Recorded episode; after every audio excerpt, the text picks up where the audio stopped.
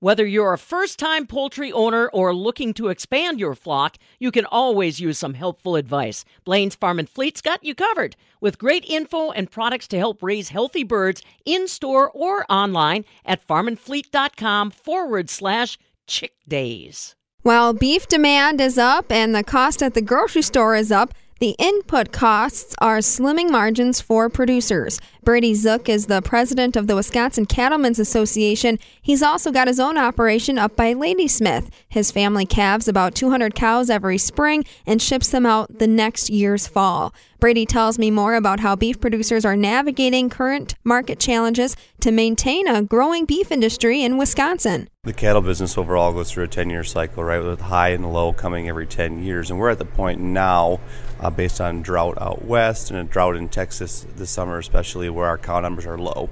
So producers have liquidated cows across the nation because of drought. They don't have available feed to feed them. So we're looking at a smaller cow herd overall. With less cows, we have less calves in the market, which generally brings us up to higher prices. So we're kind of in that upward swing right now, where we're seeing you know improved calf prices. Last you know calves traded for about $1.80 last fall. That's some of the earliest sales this year. You saw calves in the 220, 230 range. Um, market is a tick softer right now, but you know overall we're on that upward swing from a calf price standpoint or a beef price standpoint, the thing that's really the issue is I filled up my brother's truck Tuesday for five forty nine a gallon. That's one hundred seventy three dollars of diesel into one pickup truck. You know, fertilizer is you know two to three times the price of what it was. So, as a producer, you know we've been paying the higher input costs. It, to me, this is just getting us caught back up to where we were before. It's not like we're uh, getting rich doing this anything or any year usually. Is because of input costs. Is that the greatest challenge right now? Yeah, it's just I mean it's, it's input costs. We were in the meeting here today. We talked a lot about you know getting parts. We have issues getting parts. Right? Can we get this part? Is it back ordered? You know, it's the cost of the feed we feed our cattle is up. The fuel prices are up and he's going to make different budgeting decisions. You know, where are we going to spread fertilizer on that pasture this year? And you don't like to skip a year, but maybe you have to just to run your numbers. And it just forces you to be a better business person, right? To know your numbers and what you need to do to be profitable.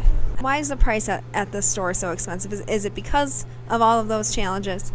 I, I think it's everything, Stephanie, right? I mean, You're looking at there's increased costs in labor, in packaging, materials, logistics, transportation. So every step of the process that gets beef from on the farm, through a harvest facility, through logistics to the grocery store to the restaurant.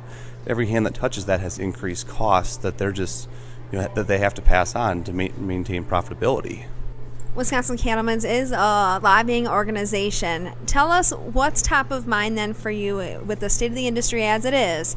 What are you vying for in the state legislature? Yep, so it's been actually a tick quieter here lately because everyone's the legislature's been out of session, right?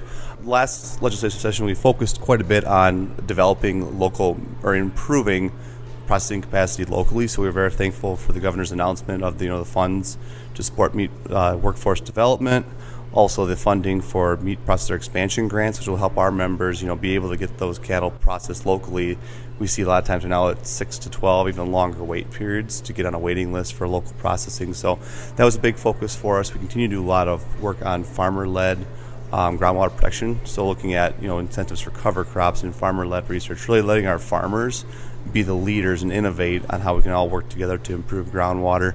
And of course, we always, until we get changes at the federal level, kind of on hold there, but working on the wolf management plan here moving forward. Walk me through what, what you want out of that.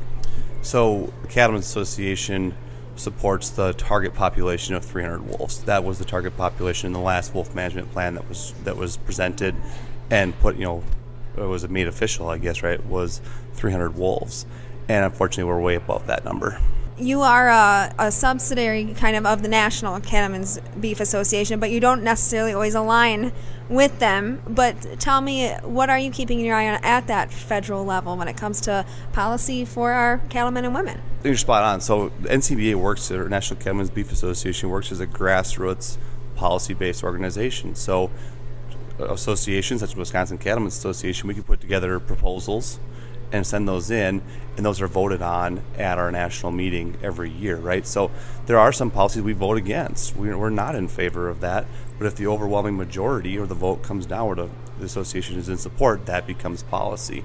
So yes, we've had um, you know, a lot of discussions still around live cattle marketing um, have, have been going on. We also see a lot of issues Um, transportation's been a big one right now, right? Both being let our livestock haulers transport cattle. Once cattle are loaded, we can't stop.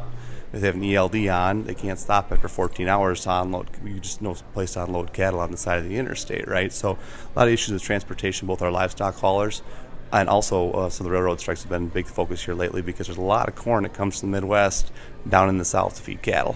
I also want to ask you too about producer numbers here in Wisconsin. You were pretty proud to say that beef production is strong here in the state and folks are interested in, in, raising beef. Walk me through those numbers. Yep. So if you look across the state of Wisconsin, we have 295,000 head of beef cattle and about 270,000 head of cattle on feed, so finishing cattle, you know, for confinement.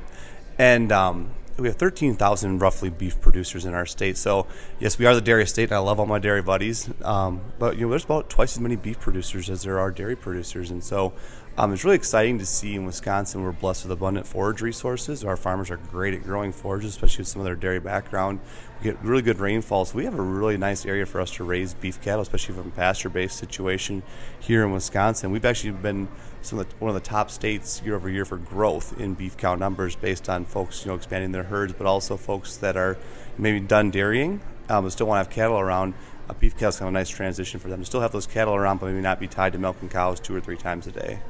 Is it hard to get into raising beef? Walk me through uh, the cost of entry. Yeah, that's that's the thing. It's very it is. I mean, if you think about it, a young guy stopped by the other day at the farm and just wanted to take a look at things. We started talking about fences and facilities and feed and machinery and equipment, right?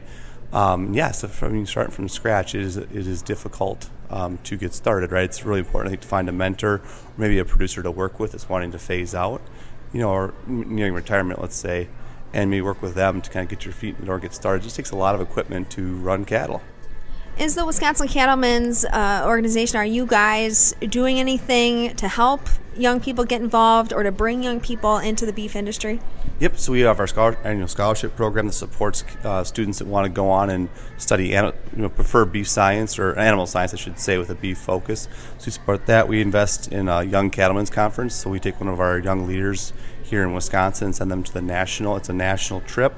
It goes from Denver to Chicago to DC. So, we're, and we're always looking for members to get more involved in our association. Um, I said, actually, it's kind of funny because when I visit with a lot of our national leaders, um, Don Schiefelbein, for example, was in uh, Wisconsin this summer for our summer tour. He goes, I think Wisconsin is the youngest board I've ever seen of any organization across the entire nation. And so we are always looking for you know young folks that want to get involved, come learn more, network. I think it's a big uh, benefit of being a member in the Cattlemen's is the networking opportunity with different producers across the state.